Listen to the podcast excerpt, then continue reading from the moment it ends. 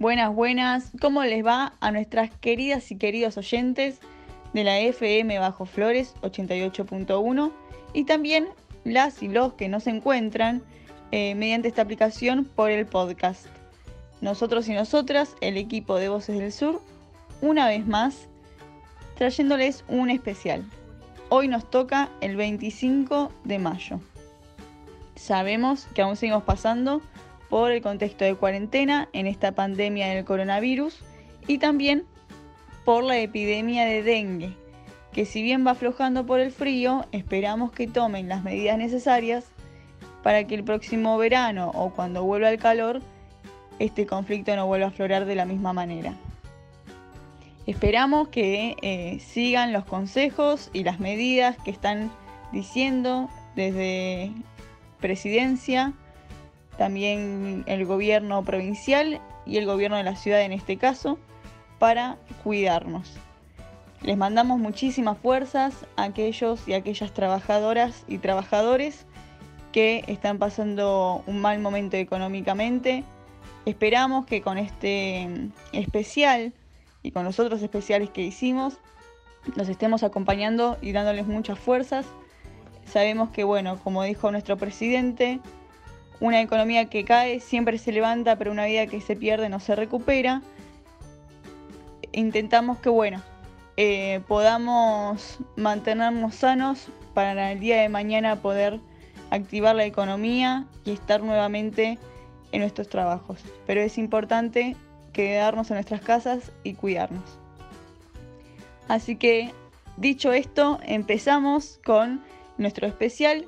Nuestro compañero Isaías comenzará un poco explicando lo que para él era el 25 de mayo, que seguramente a muchos y a muchas le va a pasar, que van a recordar lo mismo, y nos va a comentar un poquito sobre su contexto histórico. Dale, Isa. Hoy es 25 de mayo, una fecha muy particular y muy especial para nuestro país, una fecha con la que estamos familiarizados desde muy pequeños Recuerdo que cuando llegaba esta fecha mi casa se movilizaba totalmente. Mi mamá se volvía loca, es una manera de decir, buscando y tratando de que mi traje de caballero antiguo o los vestidos de mis hermanas para los actos escolares queden perfectos y no les falte nada. Recuerdo también a mi papá haciendo los platos típicos para vender en, la venta escolar que se hacían afuera de la escuela haciendo empanadas u otro tipo de platos. Recuerdo también a mis abuelos preparando el típico locro que se prepara todos los 25 de mayo, infaltable. Son fechas como estas en donde todos nos volvemos y nos sentimos un poco más argentinos, creo yo. Son fechas en donde recordamos y resignificamos nuestra propia historia. Es por eso que una vez más me dispongo a contarles, o como ya dije alguna vez, en otro programa a recontarles otro pedazo de nuestra historia. Hoy, la Revolución de Mayo. La Revolución de Mayo fue una serie de acontecimientos revolucionarios que sucedieron durante la llamada Semana de Mayo, la cual sucedió entre el 18 y el 25 de mayo.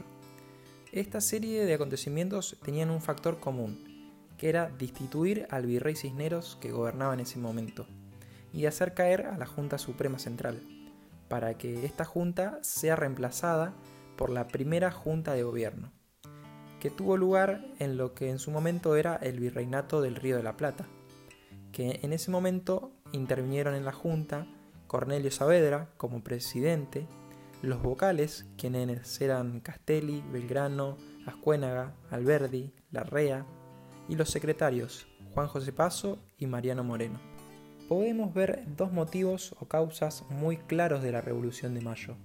El primero fue la independencia de los Estados Unidos de Gran Bretaña en 1776, mucho antes que 1810 cuando fue la Revolución de Mayo.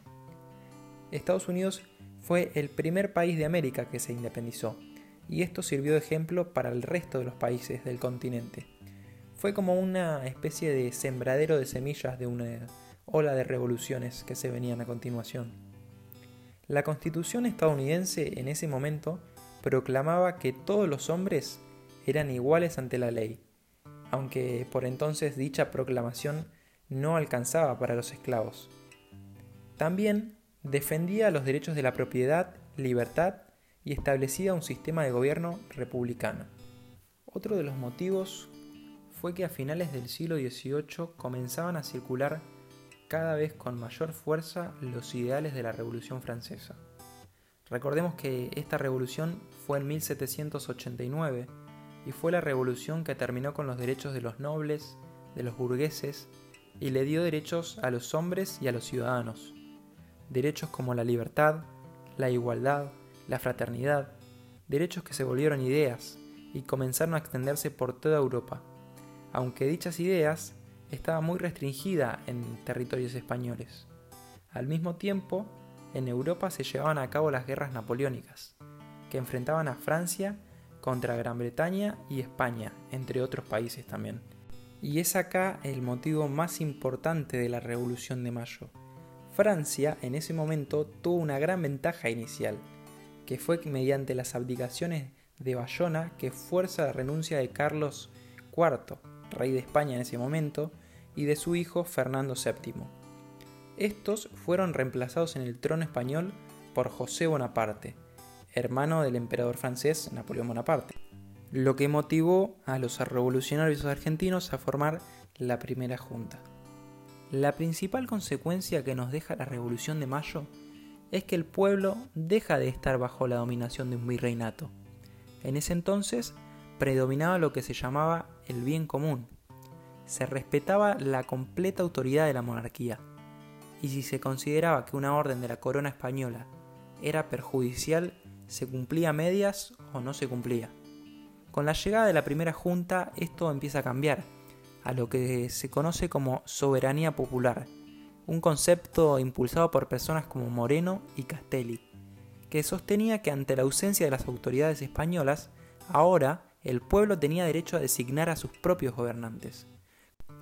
Con el paso del tiempo, esto daría lugar a la regla de la mayoría, e iría madurando de manera lenta pero progresiva hacia una manera electoral, lo que lleva finalmente a la adopción de un sistema republicano como forma de gobierno argentina.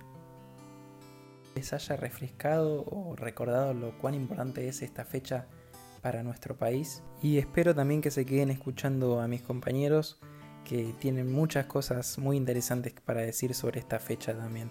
Al principio les conté como en una especie de anécdota lo que significó para mí desde chico el 25 de mayo, pero no quiero dejar de, recordar y de recalcar eh, que estas fechas, las fechas patrias, como muchas dentro de nuestro calendario, eh, son fechas para recordar a quienes lucharon, a quienes dieron la vida por, nosotros, por nosotros y para nosotros, por nuestros derechos que a veces en el día a día no nos damos cuenta y lo tenemos tan naturalizado. Es por eso que cuando llegan estas fechas siempre hay que reflexionar, aunque sea dentro de uno mismo, en nuestro propio pensamiento, y darnos cuenta de que hubo personas en nuestra historia que lucharon y dejaron la vida para que nosotros disfrutemos y gocemos los derechos que hoy tenemos. Seguimos en nuestras redes sociales. Búscanos en Instagram como Voces del Sur en Twitter arroba Voces del Sur BF y en Facebook Agencia Voces del Sur. Ahí pasaba nuestro compañero Isaías dándonos un poco el contexto histórico de lo que fue el 25 de mayo. Muchas gracias también Isa por tu reflexión final, sobre todo en esto de pensar en los derechos adquiridos a lo largo de nuestra historia. Ahora las y los dejo con una reseña que nos trae Flor Trimarco sobre el Manual de Sonceras Argentinas de Arturo Jaureche, a 46 años de su fallecimiento. Arturo Martínez Jaureche falleció el 25 de mayo de 1974. En la columna de hoy vamos a reseñar el libro Manual de Sonceras Argentinas en homenaje a los 46 años de su muerte. Voy a comenzar leyendo una parte de la primer soncera, según la llama el autor, y estas son pensamientos sobre, los cuales se proyectaron ideologías que marcaron el destino de nuestra historia. Para Arturo Jaureche, la llamada civilización o barbarie, que comienza en el Facundo de Domingo Faustino Sarmiento, es una sociedad intrínseca. Dice, no nace del falseamiento de hechos históricos, ni ha sido creada como un medio, aunque después resultase el medio por excelencia, ni se apoya en hechos falsos. Es totalmente conceptual, una abstracción antihistórica, curiosamente creada por gente que se creía historicista, como síntesis de otras abstracciones. Esta soncera remarca la diferencia entre Europa y América. Y podemos rápidamente detectar de qué lado se colocó América durante siglos y siglos y aún en la actualidad, ¿no? Del lado de la barbarie. Y Europa era representado por todo lo que era civilizatorio. Arturo Jaureche escribe para desvelar el paradigma que construyeron los próceres de nuestra historia. Cuando uno conoce la historia de su país, enseguida eh, aparecen estas figuras históricas que construyeron la patria. Estos hombres intentaban cambiar la naturaleza de nuestra nación bajo una intención civilizatoria, una suerte de implantar Europa en América. La generación del 37, intelectuales que creían que la civilización era el progreso. La realidad es que a partir de esta soncera, como la llama Arturo, se enlazaron otras y se fueron sosteniendo entre ellas. Las sonceras son formas de pensar, en su mayoría negativamente, y formas de plantar ideología. Y esto lo sabemos, y Jaureche también lo explica, es muy peligroso. En este libro el autor va desvelando diferentes paradigmas y humanizando también a los próceres. Es un libro de no ficción de, de 200 páginas aproximadamente, editado por El Corregidor. Es una escuela sobre la posverdad. Jaureche ya en 1968 vislumbraba cómo estas ideas se enraizan en la educación, en la prensa y van generando un pensamiento colectivo sobre lo que es mejor o peor para nuestro país. ¿no? Van generando una idea de sentido común, una idea de sentido común. Eh, entonces, Creo que leer Manual de Sonceras Argentinas es el plan perfecto para el feriado patrio. ¿Por qué? Porque nos invita a pensar en nuestra historia, a recorrer diferentes momentos políticos, históricos, revisarlos, volver a pensar desde otro paradigma, que es un poco lo que Jaureche propone, ¿no? ¿Cómo, cómo sería si fuera diferente esto, ¿no? Jaureche fue un pensador político, eh, un escritor, eh, un político y un eje fundamental en el revisionismo histórico de nuestra historia. A 46 años de su muerte, los invitamos a que lean su obra, Manual de Sonceras Argentinas. Es un excelente libro para comenzar. Y como siempre, al final de mi columna me gusta leerles una cita del libro eh, e invitarlos nuevamente a la reflexión. Esta cita dice así. Hay una natural predisposición denigratoria que no es otra que el producto de una formación intelectual dirigida a la detracción de lo nuestro. Aún hoy se sigue pensando en esta línea, como si las respuestas a los problemas que tenemos los pudiéramos encontrar afuera, buscando recetas económicas en otros países, comparándonos. Jaureche ya lo reconocía en 1968. Esta forma de pensar se viene arrastrando y creo que es tiempo de que nos pongamos a pensar en lo que tenemos, en vez de aspirar a ser parecidos a otros pueblos o naciones. Em, creo que este libro, Manual eh, de Sonceras de la Argentina, es una excelente invitación a comenzar a repensarnos y en el día de hoy, que conmemoramos eh, la revolución del 25 de mayo, pensar que las, las personas que pudieron lograr todos estos acontecimientos históricos fueron porque se permitían pensar algo distinto. No importa que quizás después las recetas o, sus ideas eh, no, no, fueran las mejores o, que podrían haber sido distintas. Fueron las ideas que nos permitieron ir haciendo avances eh, dentro de nuestra independencia como nación, dentro de nuestro pueblo. Quizás esos eh, no sean eh, considerados hoy como avances, sino como algunas formas, esto, ¿no? Civilización y como una forma de implantar un pensamiento.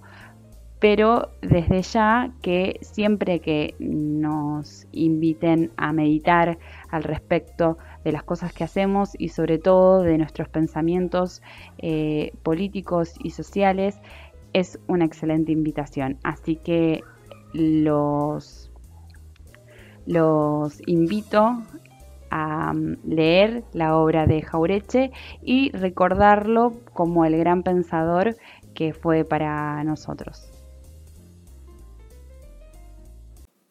Especial 25 de mayo.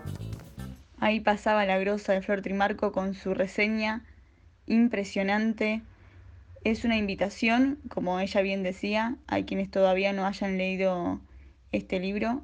Es un gran momento para, para leerlo en, en cuarentena. Y creo que bueno, un poco lo que proponía Arturo y bien decía Flor, esto de volver a pensar la historia desde otro paradigma muy, pero muy interesante.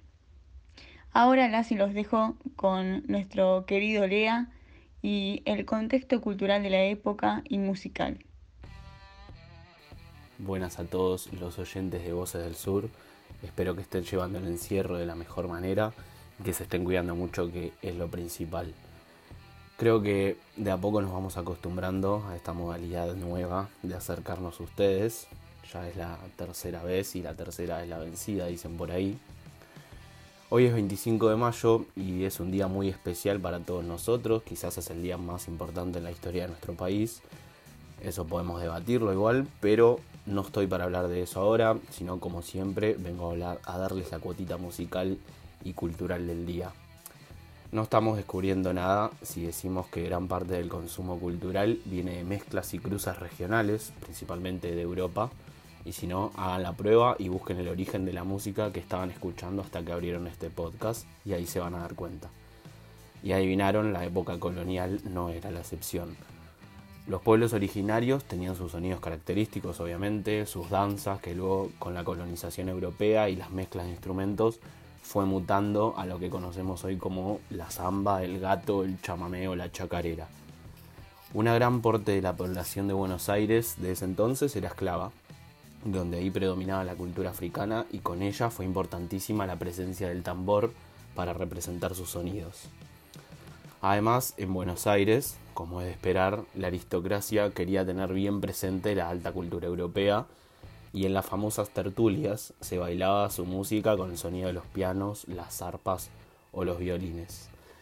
Pero hubo un instrumento que en ese entonces era el más popular y podemos decir que hoy en día lo sigue siendo, la ciudad estaba repleta de pulperías y siempre en una había alguna guitarra.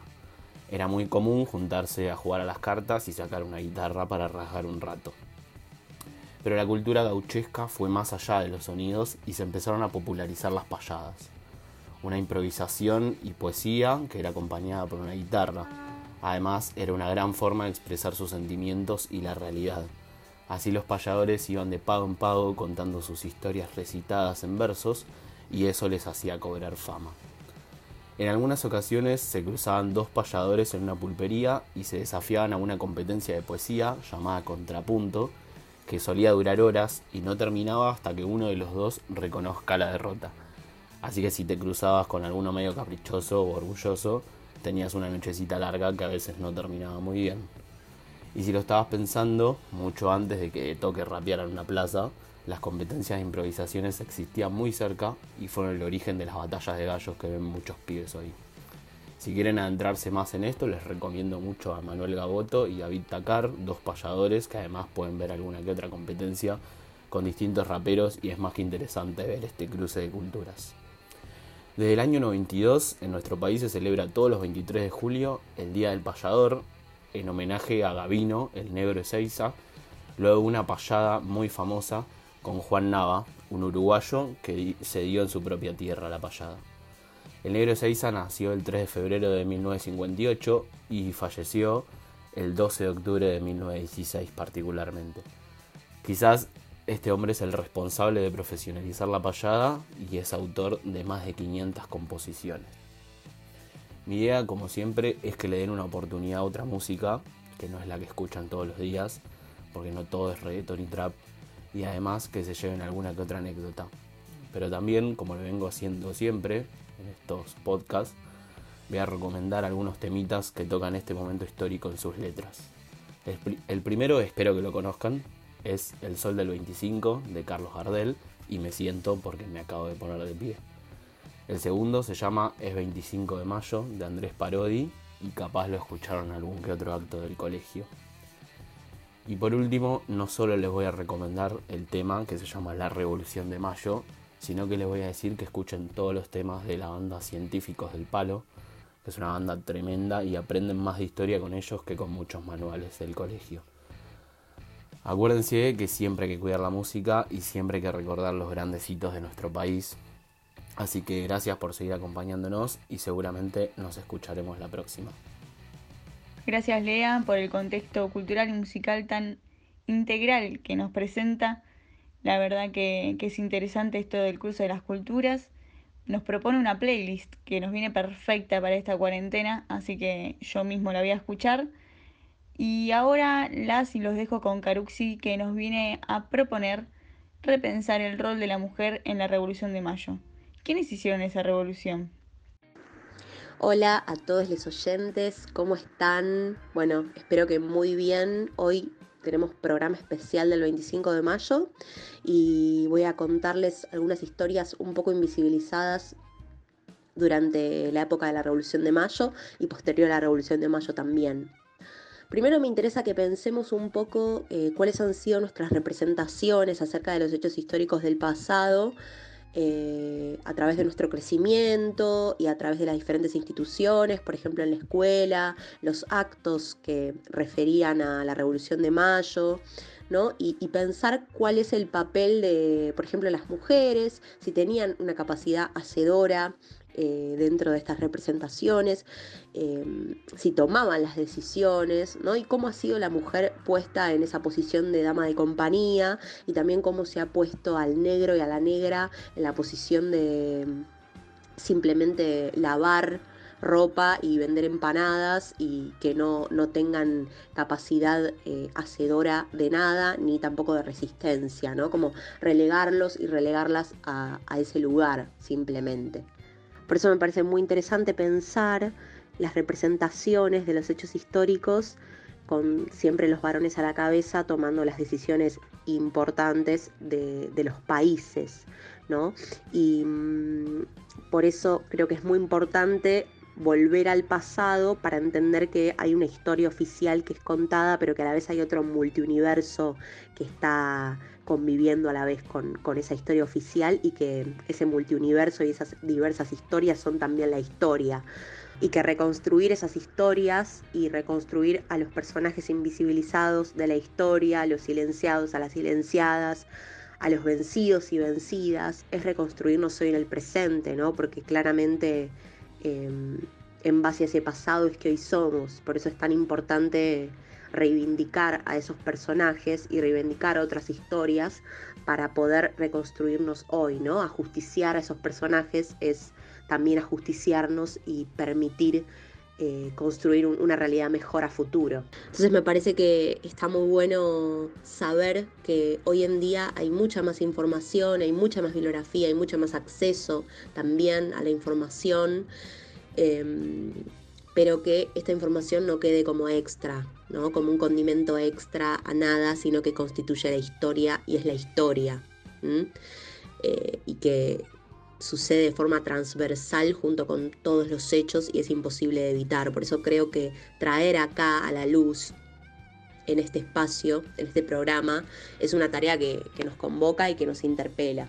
Una de las mujeres que influyó sobre la Revolución de Mayo de 1810 y la posterior independencia en 1816 fue, por ejemplo, Mariquita Sánchez de Thompson, que fue una mujer de, digamos, de, de, una familia bastante acomodada, ¿no? Una de las mujeres más ricas del país, em, pero digo, pese a eso, ella se, forma, se forma y pertenece a un grupo intelectual y, digamos, toma ese privilegio para, digamos, ponerlo a disposición, ¿no? Y, ha aportado no solamente sobre el país, sino también sobre cuestiones que tienen que ver con el amor y con los vínculos. Por ejemplo, eh, en su vida misma, ¿no? Ella se casa con Martin Thompson, que era su primo, y en el momento los padres querían casarla por conveniencia con un comerciante rico y ella era menor de, 25 años y en ese momento si eras menor tenían que darte un permiso tus padres que claramente no se lo daban, entonces con Martín acceden a un juicio para pedir el permiso de casarse y finalmente se terminan casando, Entonces como está muy bueno pensarlo, ¿no? Como bastante disruptivo en la época el, repensar eh, el amor y los vínculos y el matrimonio y eh, a quién amo realmente. También eh, aportó reflexiones muy interesantes. Mariquita dejó escrito una descripción de la vida virreinal en Buenos Aires y lo que realmente decía era que mm, que este continente estuvo sujeto a, la metrópoli española por, terror, por, religión católica, ¿no? Había una fuerte crítica a la religión eh, y lo que decía era que, bueno, e, eran cristianos los que, los que aquí habían mandado y, habían ejecutado, ¿no? Entonces ahí hay como un, aporte muy interesante de Mariquita que también por un lado eh, solía hacer una gran diferenciación entre sectores populares y sectores de élite, ¿no? En 1837 estuvo en el exilio, luego obviamente de la, de la independencia en 1816, ¿no? Durante el gobierno de Rosas, porque se topaba con opositores de Rosas. Em, pero digo, obviamente, hablamos de Esteban Echeverría, hablamos de un montón de otros personajes opositores y por qué no podemos hablar de Mariquita Sánchez de Thompson. Eh, entonces, ha hecho aportes muy buenos eh, en cuanto al, país, ¿no? Y estas reflexiones acerca de, mm, la, dominación española. Otro, personaje muy importante también dentro de la historia fue Juana Zurduy, que Juana Zurduy em, fue comandante de, las guerras independentistas contra, contra la monarquía española, ¿no? que estas guerras luego conformaron lo que se llamó la Republiqueta de la Laguna, que era la, guerrilla independentista del Alto Perú, que eh, luchó entre 1813 y 1817 y ella lo, comandaba con, las comandaba estas guerras con, con, su esposo, Manuel Asensio Padilla. También, ¿no? Muy interesante eh, esta, esta, mujer, ¿no? Que ha puesto el cuerpo para, el bien común, para el, el servicio del bien común en un mundo de, digamos, donde la voz y el voto por lo general lo tenían los varones. Entonces eh, me parece muy importante traerlas acá. Me parece que, recordar a estas mujeres eh, como una de las tantas que pusieron su mirada, su cuerpo, eh, historias digamos, de resistencia, ¿no? como también los, esclavos, los esclavos negros que, tenían los amos, ¿no? Los amos tenían personas a su disposición y reivindicar que no solamente eran fuerza de trabajo, sino que tenían conocimientos propios, tenían posibilidad de, ser sujetos hacedores, ¿no? Y de resistirse a eso, no solamente ser eh, sumisos y sumisas a un una orden, sino que también tenían sus, propias, sus propias herramientas y sus propios conocimientos, aunque nos hayan convencido de lo contrario, ¿no? Y, saber que esa mirada negativa, esa mirada peyorativa hacia la otredad indígena y hacia la otredad negra, es una mirada histórica que claramente viene de la conquista europea. Entonces tenemos que pensar que, que esa otredad, esa otredad indígena y negra, trae mm, esa, esa mirada negativa de la mano de, mm, de, los conquistadores y que claramente es una mirada histórica y no es una mirada natural. Entonces creo que lo importante es reconstruir un, pasado, ¿no? ir a buscar voces no tan conocidas por todos y, bueno, entender entendernos eh, atravesados y atravesadas por toda esa historia y por eso es tan importante conocerla, ¿no? Y no solamente eh, esta historia oficial que, se ha contado, ¿no? Y por suerte tenemos mucha información y mucha bibliografía, vuelvo a repetir, em, pero, pero bueno, estamos atravesados y atravesadas por una historia mm, tremenda de exclusión y de genocidio. Entonces es fundamental, es fundamental que seamos conscientes y, sepamos qué ha pasado, ¿no? Y qué personajes históricos eh, no hemos conocido, no hemos conocido. No, mm, no olvidarnos que, bueno, esto es una parte, que es un recorte, que se puede seguir buscando, ampliando la mirada. Digo, no, no se queden con esto si solo les surge saber más, porque es un pequeño rescate. Eh, y la verdad que, está muy bueno poder tener eh, herramientas para, para poder seguir buscando y seguir indagando sobre, sobre muchas historias, porque hay mucho por contar, pero está, está muy bueno siempre volver a nuestro pasado para, para reconstruir ese linaje y reconstruirnos hoy. Así que muchísimas gracias por estar del otro lado, como siempre, gracias a mis compañeras, a mis compañeros de equipo. Les mando un beso muy, muy, muy grande y cuídense.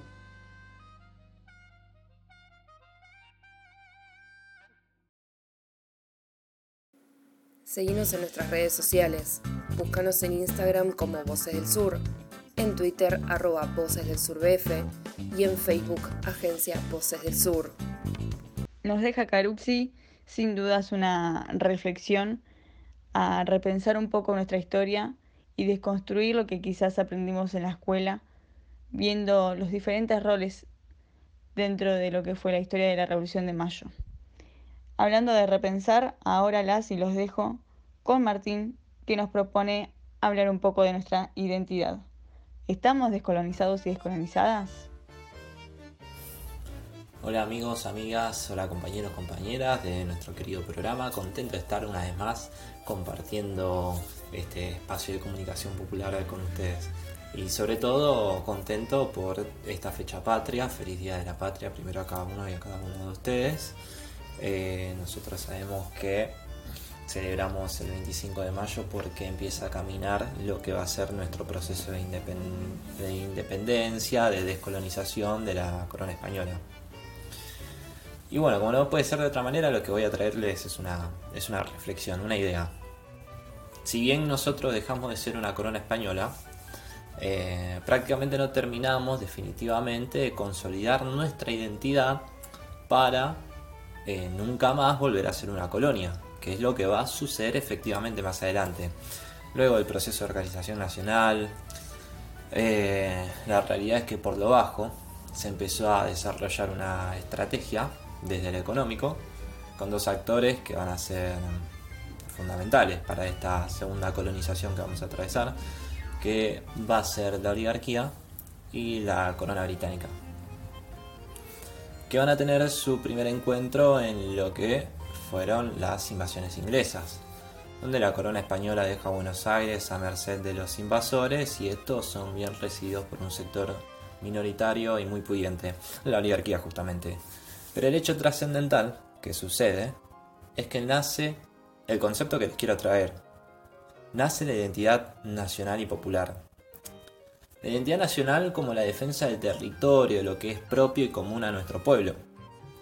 Esa es la identidad nacional, que inexorablemente es popular, porque en el común denominador, nuestro pueblo, se, se compone de la familia trabajadora y pobre.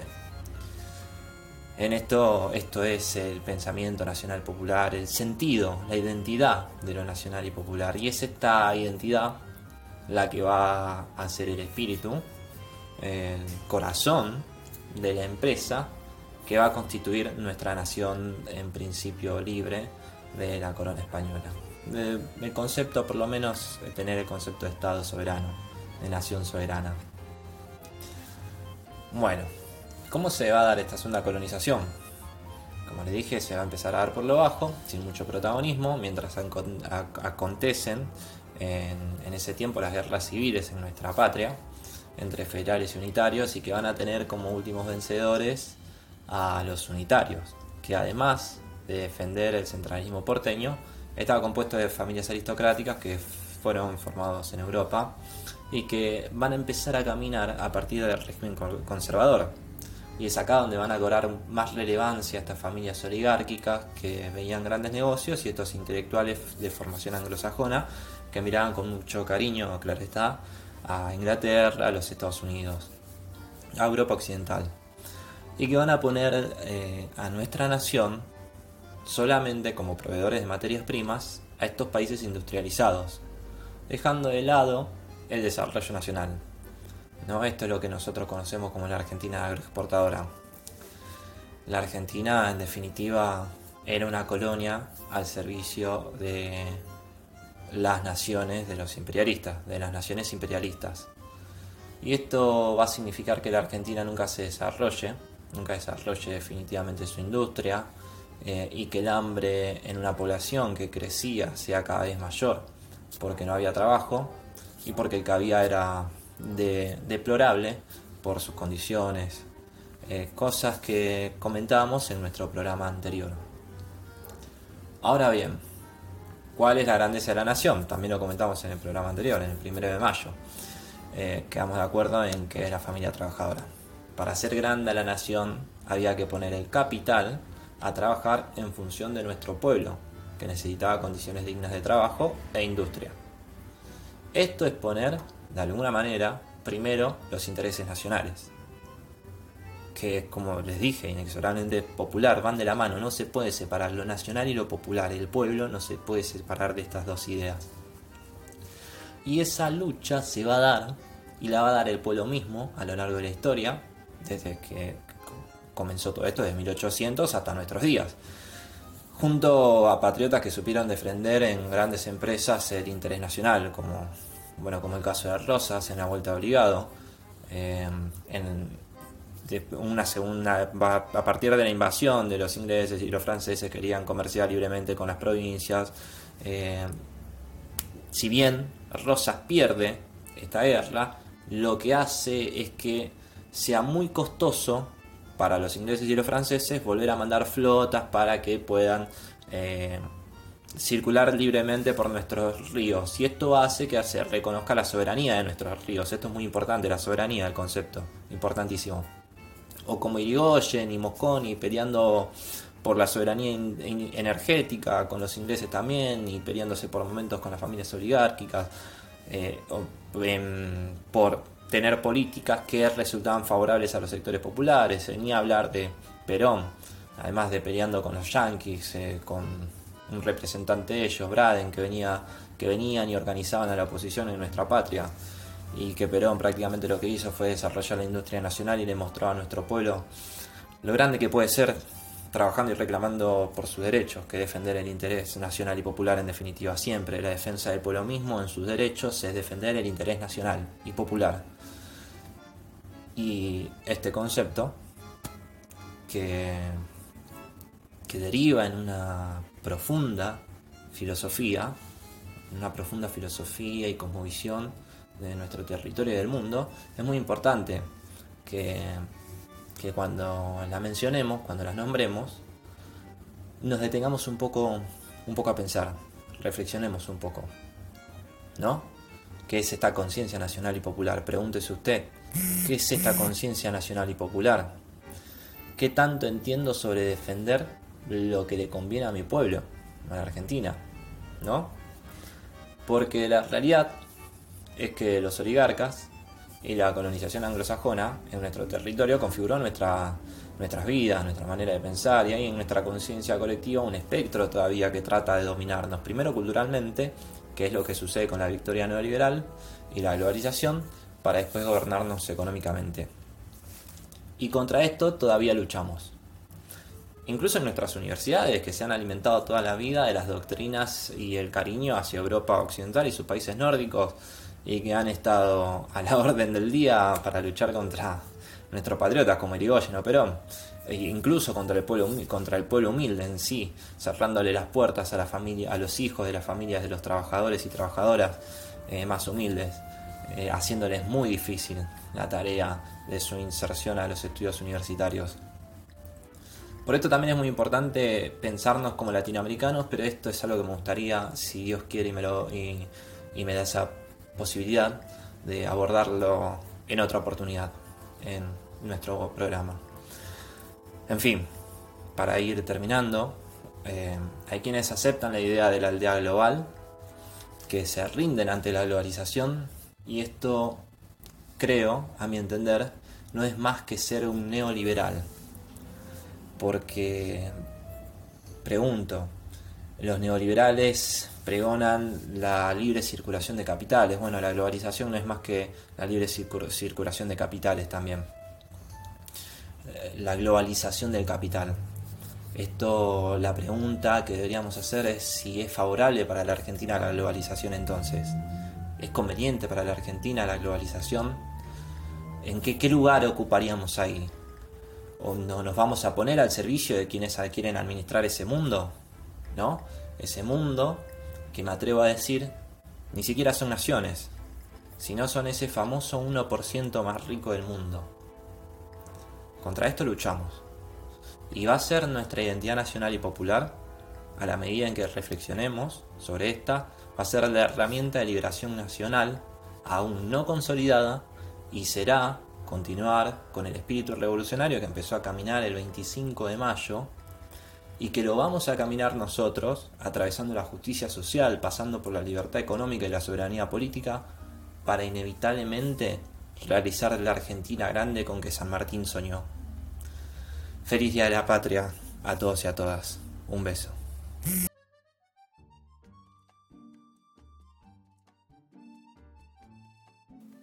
Especial 25 de mayo. Increíble, nuestro compañero Martín hoy nos trajo un recorrido de sucesos ocurridos en nuestro país desde la Revolución de Mayo y la independencia de nuestra nación hasta ahora. Sin duda, sigamos luchando por nuestra identidad como pueblo argentino.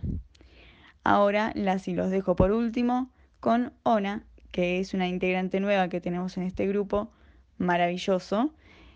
Espero que la disfruten porque realmente es increíble y estoy muy contenta como el resto de los compañeros y las compañeras de que estemos integrando este espacio en conjunto. Ella es artista visual e ilustradora y nos viene a mostrar la relación con las artes visuales en la Revolución de Mayo. Hola a todos, yo soy Ona, soy artista visual e ilustradora y hoy les voy a hablar de la relación entre artes visuales y la Revolución de Mayo. ¿Qué imágenes de la cultura visual se nos vienen a la mente cuando pensamos en esta fecha? En mi caso, me aparece la escuela, la plaza, los actos, los festejos del Bicentenario. El espacio público, sobre todo. ¿Qué relación hay entre la Revolución de Mayo y las artes visuales? ¿Qué recortes simbólicos podemos hacer de este suceso histórico, profundamente político, para vincularlo con la actualidad? En este momento de reclusión social, vemos con cierta distancia lo público y podemos pensar cómo vamos a habitar el barrio, los lugares de trabajo, de estudio, de militancia, el reencuentro con nuestros compañeros, compañeras, las asambleas. Entonces, arte no es solamente un cuadro enorme en un museo que retrata un hecho. Podemos pensar en formas de hacer artístico ligado al activismo. Si recordamos las numerosas marchas en la Plaza de Mayo y las calles cercanas al Congreso Nacional, podemos rememorar todo el despliegue cultural que se da y lo, cómo lo vivimos, ¿no? En forma de performance, en pegatinas, fotografías, stencils, murales, eh, las lecturas de poesía que se dieron, por ejemplo, en, el martes, en los martes verdes, eh, las, las, percusiones, intervenciones en las paredes de edificios, con proyectores como el proyectorazo, que lo estuvimos viendo o en vivo o a través de las redes sociales el 24 de marzo durante la cuarentena. Bueno, en fin, banderas, etc. La historia de las manifestaciones está totalmente ligada a las imágenes. Por eso, eh, cuando hablamos de artes visuales, podemos ver que muchas veces articulan consignas y despliegan acciones con un factor quizás de choque activista o recreando escenarios simbólicos, eh, metafóricos, como en performance feministas, en las marchas por la memoria, los derechos humanos, o también lo hemos visto en marchas contra el ajuste de los gobiernos neoliberales, como el pasado gobierno macrista. El arte público aparece como una respuesta posible para manifestarnos, agrietando lo cotidiano desde pequeños actos que van desactivando discursos opresivos, los discursos que instauran los medios o que vemos en las redes sociales que tienen un factor muchas veces machista, racista, homofóbico, transfóbico, etc.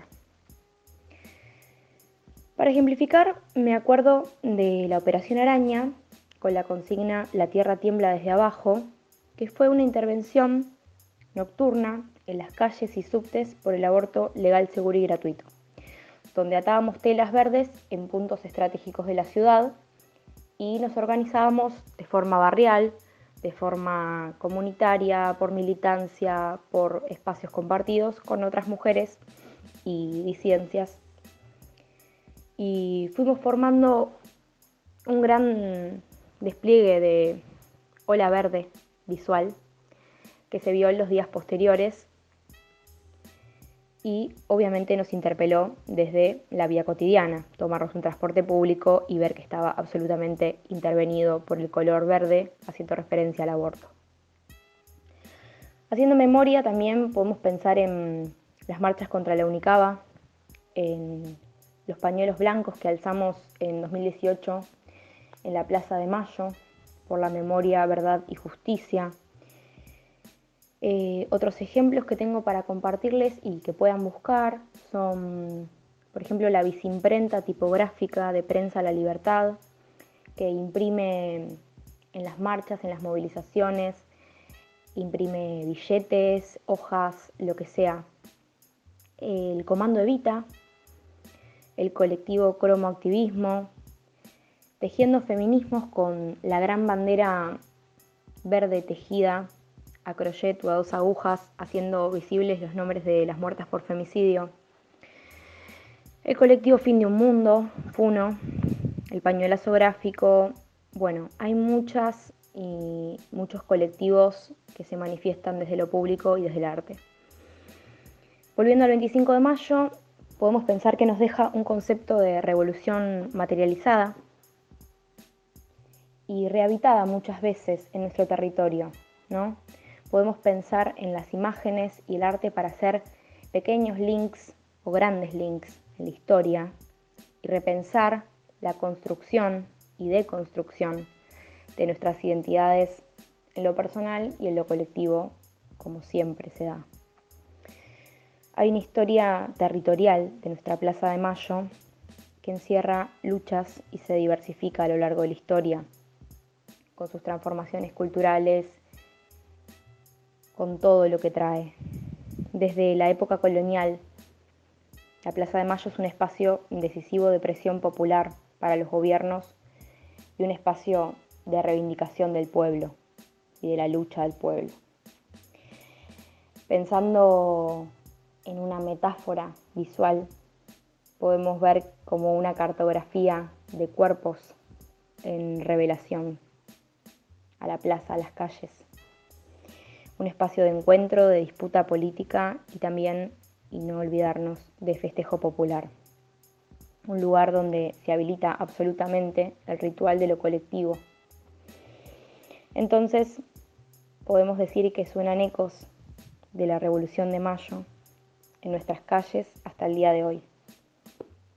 Para cerrar, eh, me quedaron dos preguntas para hacerles cuando empecé a pensar en, este vínculo entre el arte y la Revolución de Mayo. Y las preguntas son, ¿qué imágenes son para ustedes la Revolución de Mayo del 25? ¿Y cuáles son las revoluciones que se dan y que podemos dar en la contemporaneidad?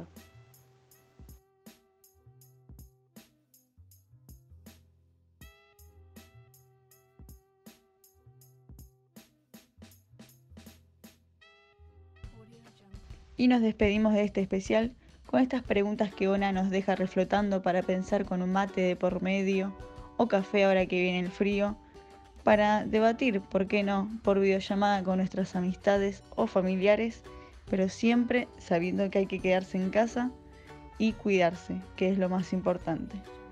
Todo el equipo de Voces del Sur esperamos haberlos acompañado en este momento con este especial, entre ellos los que integramos este equipo, Flor Trimarco, Caruxi, Ona, Isaías, Martín, Lea, nuestro querido productor que hace posible esto que es Sebastián Barcia, Pamela y quien les habla, Tatiana.